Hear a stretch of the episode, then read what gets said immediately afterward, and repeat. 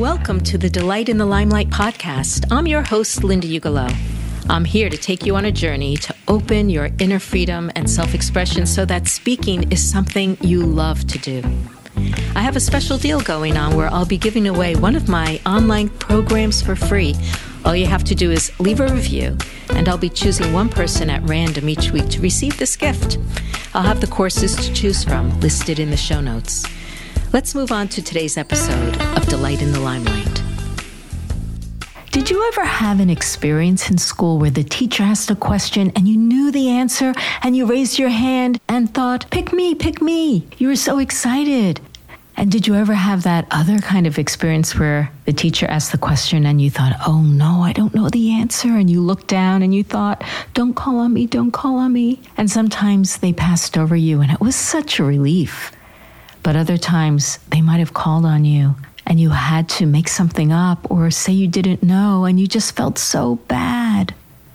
I can't tell you how many clients I have who tell me they're so afraid of making mistakes and they're so afraid of looking like a fool. Do you think that there may be some connection here between how they feel speaking and what happened in school? I do.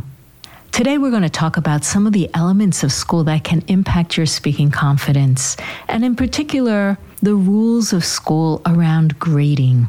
Now, what I just spoke about was the fear of mistakes, and I know very few people who aren't afraid of making mistakes. In school, you're given the highest grades for the fewest mistakes, the best grades for no mistakes. So, of course, people are afraid of making mistakes when they speak. They're afraid of not making the grade what people fail to see is that speaking is not about making a grade. Speaking is about communicating. It's about expressing yourself. It's about sharing information and sharing fun. It's about working things out. It's not about making a grade. So, this is the first aspect of grading that impacts our speaking confidence. But there are two more I'd like to go over today. The next one is how grading affects our self esteem. Now, perhaps you were someone who didn't do well in school according to the standard of grading. It's possible you concluded that you weren't smart enough or good enough, and that feeling of not being smart enough or good enough carried on into your adulthood. And you may feel that you don't have a right to speak up because you don't know enough, you're not smart enough, and this is simply not true. But you were led to believe that because of your grades. You may be surprised to learn that people at the top of their class also may have issues with speaking confidence. My client Sumit was a straight A student, and he received praise and accolades from teachers, friends, and family. But it turned out this carried a curse of its own because he felt that people liked him, that they admired him because he was so smart and he never made any mistakes. He thought he was worthy because of his perfection. The problem was when he got up to speak, he found it hard to be perfect, even if it went okay, but he judged it to be a 97 out of 100. To him, that felt like a failure. And so he found himself so anxious every time he gave a presentation at his place of work, never able to live up to that standard of perfection. The third issue of grading, beyond the fear of mistakes and how it affects your self esteem, is that it also hooks you on external validation. In school, we look to the teacher to tell us if we're good enough, and this can lead to a reliance on others to let us know where we stand. We may concern ourselves with what other people think.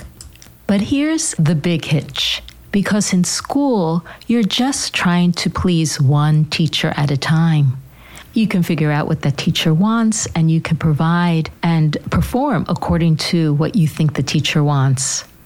But when you have an audience, who are you trying to please? Who gives you the grade? You imagine that everyone in the audience is there to judge you. You can't please everyone, which is a really hard place to be when you're trying to speak with confidence. Of course, we want to know that we've made a connection, that people resonate with what we say, but we don't want to be worried about it. So, this need for external validation can really get in the way. Now, there are other elements of school that can impact our speaking confidence, but let's get into those in another episode. For now, think about grading. How may it have impacted your speaking confidence. If you have an aha, I'd love to hear about it. Leave a comment on the episode page or send me a message at delightpodcast at lindaugelow.com. Do you like this podcast? Be sure to subscribe so you don't miss an episode. Until next time, wishing you speaking confidence and delight in the limelight. Thank you for listening to Delight in the Limelight. I hope you feel a little more hopeful and excited about speaking in public. If you like the show, recommend it to someone you know. And if you haven't yet read the book, Delight in the Limelight, you can get it online or at your favorite bookstore or request it from your local library. Remember, speaking is our human design. Let's learn to delight in it together.